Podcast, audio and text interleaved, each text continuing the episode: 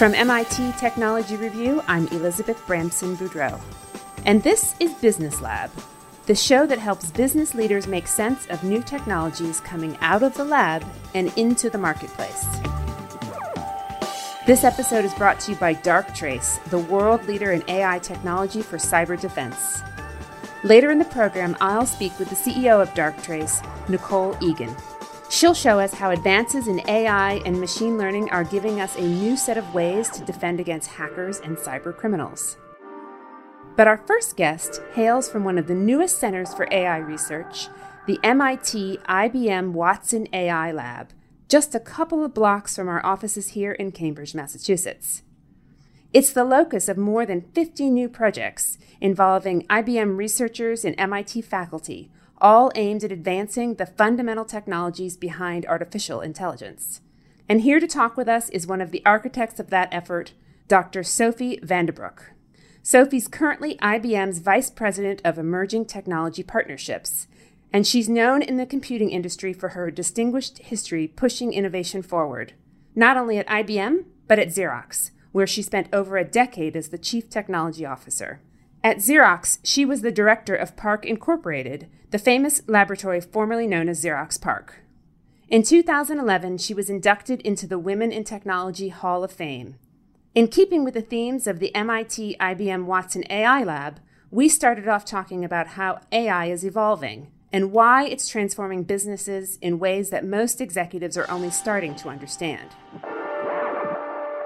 Sophie, thank you for coming here to talk with us uh, and welcome. Oh, it's my great pleasure to be here. I've been an avid reader of your journal, so very happy to participate in the podcast. I'm hoping you can talk to uh, not only me, but the people who are listening uh, to this podcast about where AI is going, the stage that we're in in AI development. I know that a lot of people talk about how AI has been on the verge of transforming work, only to kind of have those hopes peter out. Could we possibly be in another one of these situations where it peters out, or is this different now? It's very different now. AI is real. Um, and yes, uh, the word artificial intelligence was coined 70 years ago almost. So we're many decades later. So what happened? Uh, why uh, was it not real then, and why is it real now? Uh, there are two main reasons why it's real now, and it's both because of exponential laws. The first one is Moore's law that we all know and love very well. Uh, the transistor, the basic transistor, was invented in the 50s. By 1975, there were 1,000 transistors on a centimeter square chip. Today, there are 10 billion transistors on a centimeter square chip that IBM develops today. Uh, and those compute power has resulted in the mobile devices we have in our pockets are the latest high performance computer the summit another ibm uh, computer that oak ridge national lab uh, purchased recently it has 200 petaflops which is 200,000 trillion calculations per second. I mean, super fast, right? So we have a volume, I mean, a huge amount of compute power, which is critical for AI to be real. In addition, the second uh, law, which was Metcalfe, Metcalfe's law, and Bob Metcalfe, uh, who also was part of the Boston community for a long time, was at Xerox PARC. Uh, and as you know, before joining IBM, I was a few decades in, in Xerox, working closely with the PARC team, when he invented the Ethernet. And the Ethernet uh, connected the value of the Ethernet or the value of a network is proportional to 2 to the n, with n the number of devices on the network. And so that's called Metcalfe's law. And it's part, it, it not only refers to the, uh, the Ethernet, but obviously to the World Wide Web, to social networks, and it has created many very valuable companies that we all know today. Uh, but in addition, it has created huge volume of data, right? And so the data on the web, together with the structured digital data that many enterprises have today, many enterprises have started to, to digitize all their work processes uh, together with all the data that comes from sensors, with the Internet of Things uh, and s- sensors in manufacturing and uh, cameras, ubiquitous cameras, etc., there is a huge amount of data. In fact, it exponentially increased over the last decade uh, or more now. Um, and so the winters happened because indeed there wasn't the compute power and there wasn't the data to train these neural networks. And today uh, we have the compute power, we have the data, and a huge amount of progress has been made in the neural networks over the last five years uh, since. Uh, for the first time in 2012, it was a new deep learning neural network which was running on a, a graphical processing unit, a GPU, uh, that for the first time won a competition for image recognition. Uh, and in fact, it, uh, in these narrow areas, AI does super, superhuman quality and super speed. Uh, and so, for these reasons, these two exponentials, AI is real. And in fact, I would say artificial intelligence itself is now at the beginning of an exponential curve uh, that we, we are creating exponentially fast new insights that individuals, no matter what industry you're in, can use to make uh, fast, real time decisions. As well, it can accelerate uh, the discovery process in life sciences or uh, research and development overall.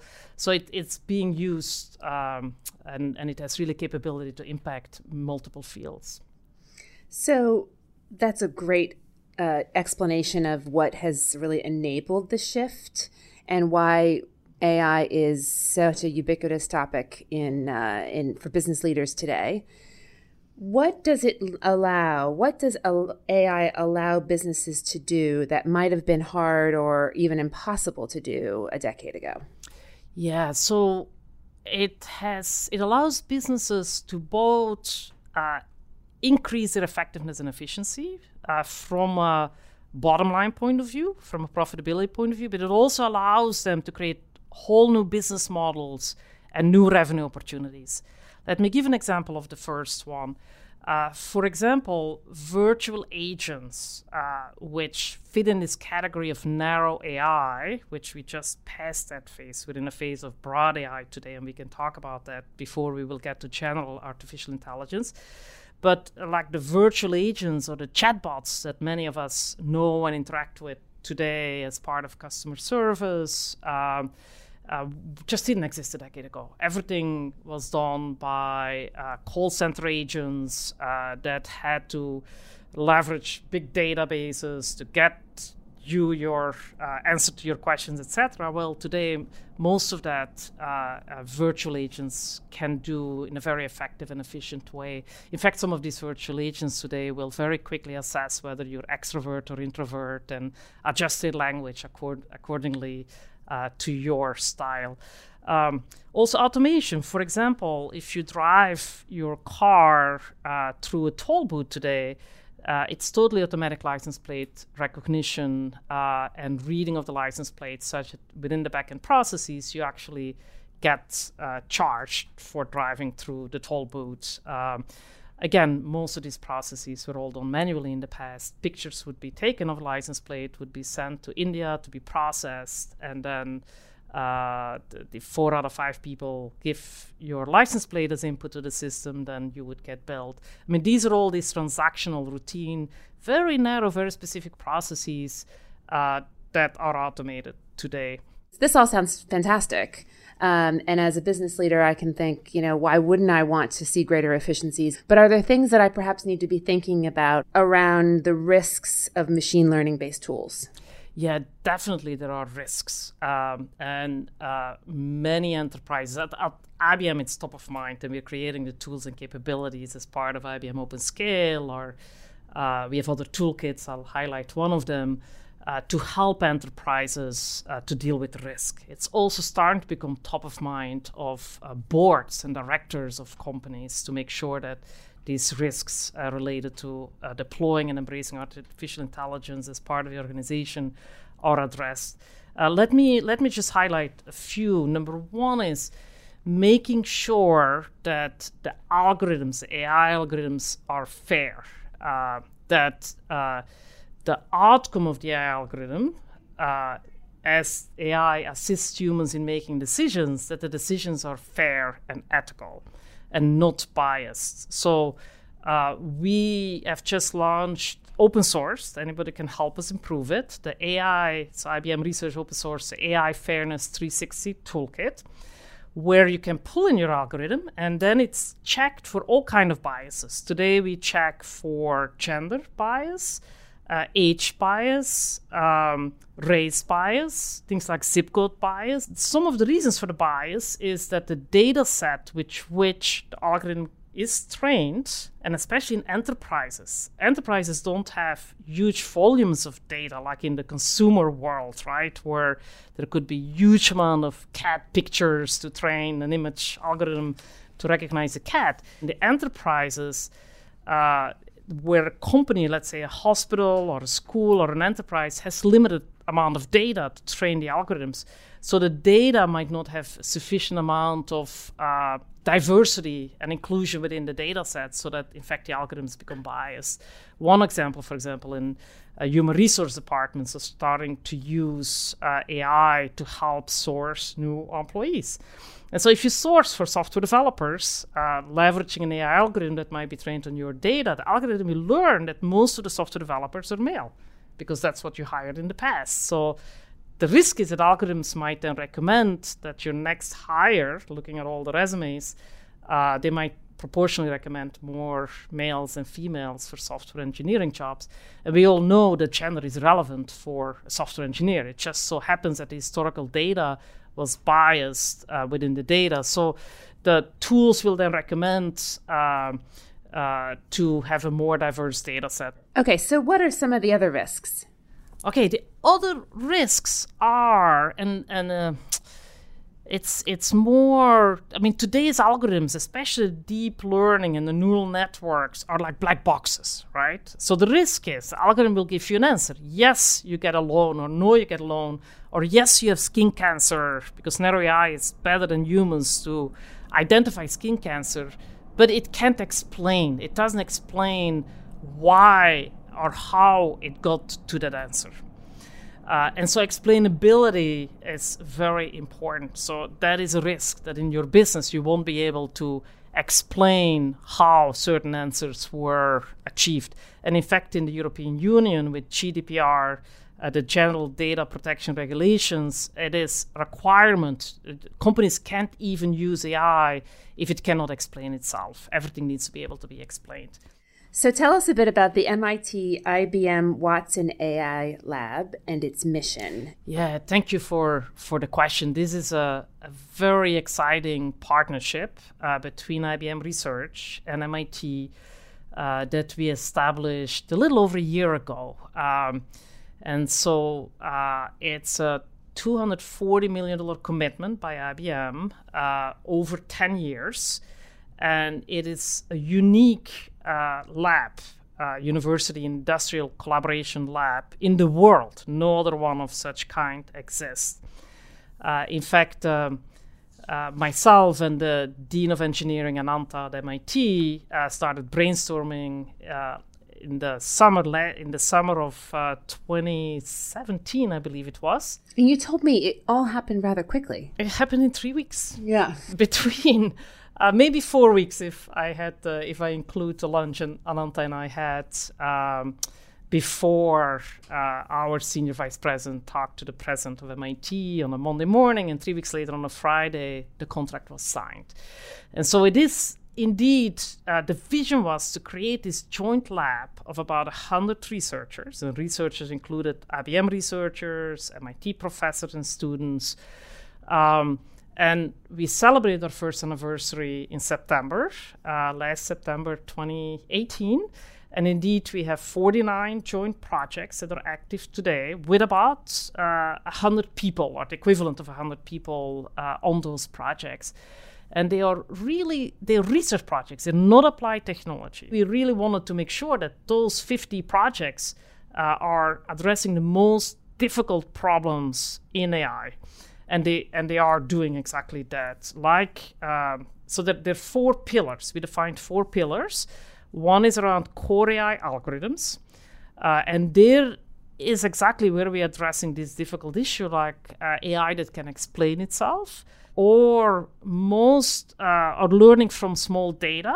Uh, different methodologies to learn from uh, small data, like hospitals have small set of patients with a small set of data to address the the problem you mentioned before about yes. how on the enterprise side there isn't there often is not enough data to really train the algorithms. Not So- the way it's done in the past in the in the narrow AI phase. Now we are in this phase of, of broad AI where systems will have to learn from small data. So several of the projects in MIT IBM Watson AI Lab are also associated uh, with that. Uh, the second pillar is applying AI to industries. And today we're looking at three industries uh, healthcare and life sciences, because IBM uh, business unit, uh, the Watson Health business unit, is headquartered right here in Cambridge, uh, Massachusetts. Uh, AI applied to industry also is the uh, cyber security applied to security businesses, and of course, security is relevant for all industries. And then the third industry that we're focused on is financial financial services, so finance and economics. So that's the second pillar. There are four pillars in MIT IBM Watson AI Lab. The third one uh, is the, we call it the physics of AI. Uh, what are the hardware challenges to do efficient and effective training in the clouds as well as at the edge? And then the fourth category, one that I'm very excited about, is a category we call prosperity enabled by AI or shared prosperity enabled by AI. It's again looking at these challenges of how to create true AI systems that have truly moral values uh, that can make ethical decisions. What is the future of jobs, for example, or projects that we have in that category? And so, so yeah, these are the four pillars: core AI algorithms, physics of AI, AI for industries, and prosperity enabled by AI. And now that we celebrate our first anniversary, we have just uh, agreed between MIT and IBM that we will open our doors for other large enterprises that are truly interested in, to be at the cutting edge of research uh, in artificial intelligence uh, to join our lab. So that's what we're working on next. Two areas that we at MIT Technology Review are spending a lot of time reporting on are cryptocurrencies, so blockchain, and quantum computing. I would really like to hear what you all are doing in those areas, and maybe we can start with crypto. Um, and I guess the question I'd have is um, how do we think about blockchain as being more than a curiosity and actually something that's trustworthy and stable and can kind of enhance the um, the business uh, context in which it's used. Uh, yes, you you you uh, set right word there. So it's all about trust uh, when uh, at IBM when we talk about blockchain. In fact, blockchain, a lot of research was happening on blockchain for several years in the research labs, and IBM created a business now about two and a half years ago, a blockchain business unit.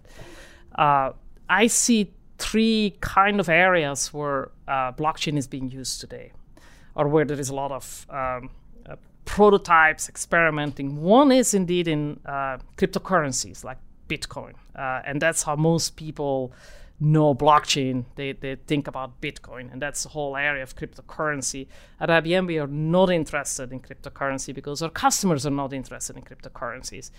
We uh, are interested in the underlying blockchain platform, and in fact, um, the a lot of the underlying platform has been open source on Hyperledger, run by the Linux Foundation. Um, and IBM has contributed significantly to the code, and we will continue to do so. The next one is uh, having blockchain, this underlying platform, uh, being used uh, in value chains to uh, track valuable goods or valuable digital goods uh, as they go from where they originate to where they're being used. And I can give some examples. And the third area where it's valuable, um, especially in the financial services industry, is around digital identity. And I can give some examples there. But the, the, what enterprise are interested in is to be able to create trusted transactions among partners that inherently uh, that might not know each other, like small businesses or larger businesses or distributors or farmers. And so creating the trust in a distributed way. So the blockchain networks that we have created with our with our clients uh, is are private networks. They're not open. They're like for everybody to join. They're private. It's permissioned only network. One of the first examples we did, uh, starting already many years ago, and is now in operation, is uh, a blockchain network for food safety we created with Walmart. Walmart was the pillar uh, member of this uh, blockchain network, and um, a lot of the Walmart suppliers are on the network, and there it is tracking food from the farm to the table, uh, and especially the intention here is that if like um, an outbreak of E. coli or any other food safety issue romaine occurs, lettuce, yeah, romaine lettuce, it happens Yeah. all the time. We knew that the outbreak was in California somewhere, but everything, including lettuce, whatever grown here in Massachusetts, was taken off the shelf. Right? That's what happens today. It takes a long time to track uh, where an outbreak happened, but if you track all your lettuce or all your goods um, through the blockchain, within two minutes or faster, you can quickly track where this particular lettuce came from. Then you still need to go in and see at which point in the chain from farm to store or to table did the E. coli actually uh, contaminate the food, uh, and and that's but that's easier than first figuring out even where did it come from, right? Great. Well, absolutely wonderful to hear from you and to have the chance to talk to you again. And uh, it's great having the lab just around the corner. Uh, it's um, it's a it's a wonderful facility, and uh, it's good to have you in the neighborhood. So thank you. Oh, thank you so much. It was my great pleasure.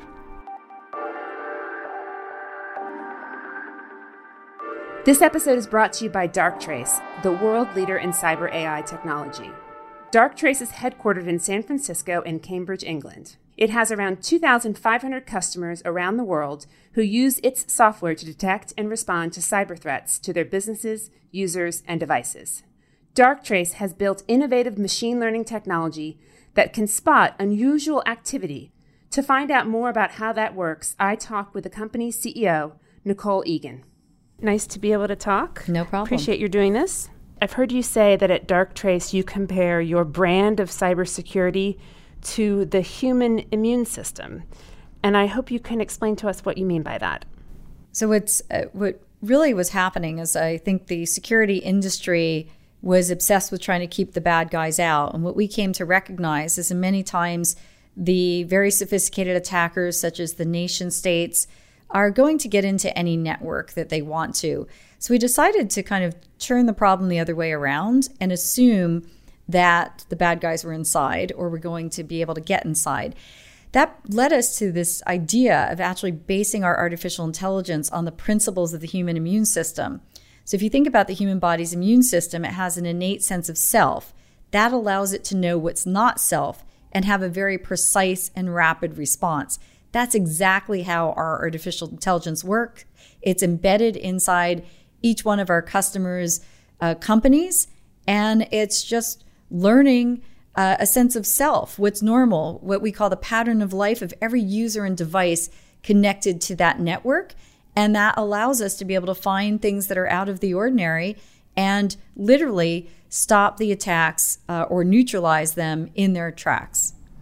And how do you see, in general, more generally, cyber attacks changing these days? Be they coming out of nation states or out of you know individual sort of bad guys, cyber criminals. I was I was meeting with a um, chief security officer of one of our customers recently, and I think he had a, a great way of describing it. He said, "Just think, there's a team somebody else somewhere else in the world, and that team's full time job is thinking about how to either steal your intellectual property or somehow get information from you." And that's really what companies are up against. And the reason for that is the kind of cyber arms race where we're used to governments fighting against governments, well, that's still taking place. We now have this whole new dimension where nation states are actually possibly attacking the uh, companies. And that means that that digital battlefield has really shifted. And that's something that most corporations really haven't had to defend against in the past. Now, you complicate and combine that with the fact that these nation states, in many cases, can also be organized with a very strong global cybercrime ring. And that kind of uh, cooperation between those entities is also kind of a new dimension. So that's kind of what companies are up against that's quite new and quite novel compared to the uh, attacks of, of maybe five or 10 years ago. Okay, so when it comes to what Darktrace does, um, are you using artificial intelligence to detect attack, to defend against attack, or both? That's an excellent question. You know, I think in some cases, companies use artificial intelligence simply to automate human processes. So, for example, each company usually has a security operations center. You're going to have a number of um, threat analysts and incident responders in there. And there's one approach that says, well, why not just take AI and learn from the steps that they take in what's called the playbook to respond to breaches and automate it. And that, that can give you a, a little bit of an efficiency gain, but at the same time, it's not going to be a game changer. Um, the other thing I've seen AI used for is basically analyzing all of the historical attacks that have occurred on other people, on other companies, and try to use that as an indicator of future threats. Now, while sounds very interesting and kind of practical, it actually seems to be fundamentally flawed. And that's because the attacks change so rapidly. In fact, um, in many cases, there's just new strains of unknown attacks where a single line of code has changed, and now what's called the signatures no longer match.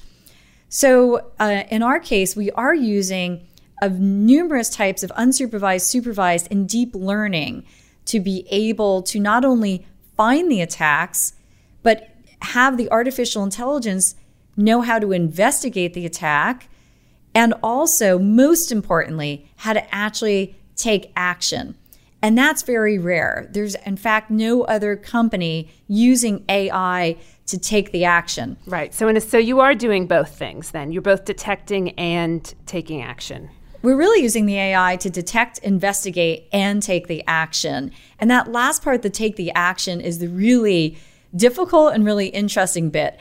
Um, it's great because it can respond to attacks very quickly. In fact, on average, it can respond in less than two seconds to an attack. And when these attacks move at machine speed, that's absolutely critical. But the other thing we did find from a practical perspective is that it does take time for people in the security organization. Maybe this is the first time they're even working with artificial intelligence and being augmented it. It, it takes some time for them to actually build that trust. So we've actually created a, new, a whole new capability of having it be able to make recommendations. What if the AI recommends what action would take and has a human confirm it? And once the human starts seeing, wow, it's making the right recommendation every time, they build a trust and they put it into what we call active mode. So I think having done this now over the past five years across nearly 2,500 companies, we've gotten really good at understanding what it takes to build that trust relationship but also our algorithms have gotten really strong and really smart at responding to these attacks in real time. So, as the defense gets better, uh, isn't it fair to say that attacks too will get better? Will perhaps using AI to fight back against AI oriented or AI organized cyber defense? You're absolutely right. Although it's kind of early days and we've only seen um, indications that it can go in that direction. And we've seen things like behavioral attacks where it, the AI might learn actually your style and mode of communication that you use, let's say in email. It's kind of been a somewhat basic machine learning at this stage, but we do fully expect that there will be a whole new category of attack called offensive AI. And that means that the attackers are start going to start to use various forms of machine learning, AI, and eventually deep learning as part of the attacks. So that will change this whole industry overnight. And I think by and large, that's something that a lot of executives probably haven't contemplated yet. Right. So it's very interesting because as you were talking about the way Darktrace takes stock of what quote normal activity is on a on a network, it occurs to me that there might be other use cases for uh, that information or that insight. Um, and I wonder if beyond sort of cybersecurity, if you've thought about looking at normal activity to help with other kinds of things like, say, regulatory compliance or risk management, things like that. Absolutely. I think what, what's um, been interesting is we've created a really unique data set on behalf of our customers. Um, so each one of them who uses Darktrace for security today actually has embedded artificial intelligence that's learning this sense of self and is continuously learning and updating. And that's a data set that can be used for other things. It could be used for regulatory compliance. In fact, we have some Darktrace customers using us today for compliance with HIPAA and HITRUST in healthcare or um, with things like DFS, which is the uh, New York State regulations for uh, financial services. So we see early indicators already of how these artificial intelligence models and that unique data set can be leveraged. I think one really interesting use case is mergers and acquisitions. We have some companies using us in due diligence phases for M&A to actually get more visibility into the target assets environment. And today they're they're using it to actually see if maybe there might be a competitor or a nation state uh, inside of that network who might be trying to steal intellectual property, for example. But there's much broader types of M&A due diligence that it could be used for. And finally, we have some customers uh, using us also for compliance with data privacy like GDPR by seeing what traffic might be going in and, in and out of Europe. So absolutely, I think although today we kind of are only unlocking the power of that data set and our AI, AI models for cybersecurity. Um, we could make a decision in the future to help customers use other keys to unlock right. it to deliver additional value. Right, and do different things with that information. Yeah, it's fascinating. Nicole, thank you so much for talking to me about this. Thank you very much, Elizabeth. That's it for this episode of Business Lab. I'm your host, Elizabeth Bramson Boudreau. I'm CEO and publisher of MIT Technology Review. We were founded in 1899 at the Massachusetts Institute of Technology. You can find us in print, on the web, at dozens of live events each year, and now in audio form. For more information about the magazine and the show, please check out our website at technologyreview.com. Our show is available wherever you get your podcasts. If you enjoyed this episode, we hope you'll take a moment to rate and review us at Apple Podcasts. Business Lab is a production of MIT Technology Review. The producer is Wade Roush with editorial help from Mindy Blodgett. Special thanks to our guests, Sophie Vandebroek and Nicole Eagan. And thank you to our sponsor, Darktrace, the world leader in AI technology for cyber defense. Thank you for listening. We'll be back soon with a new episode.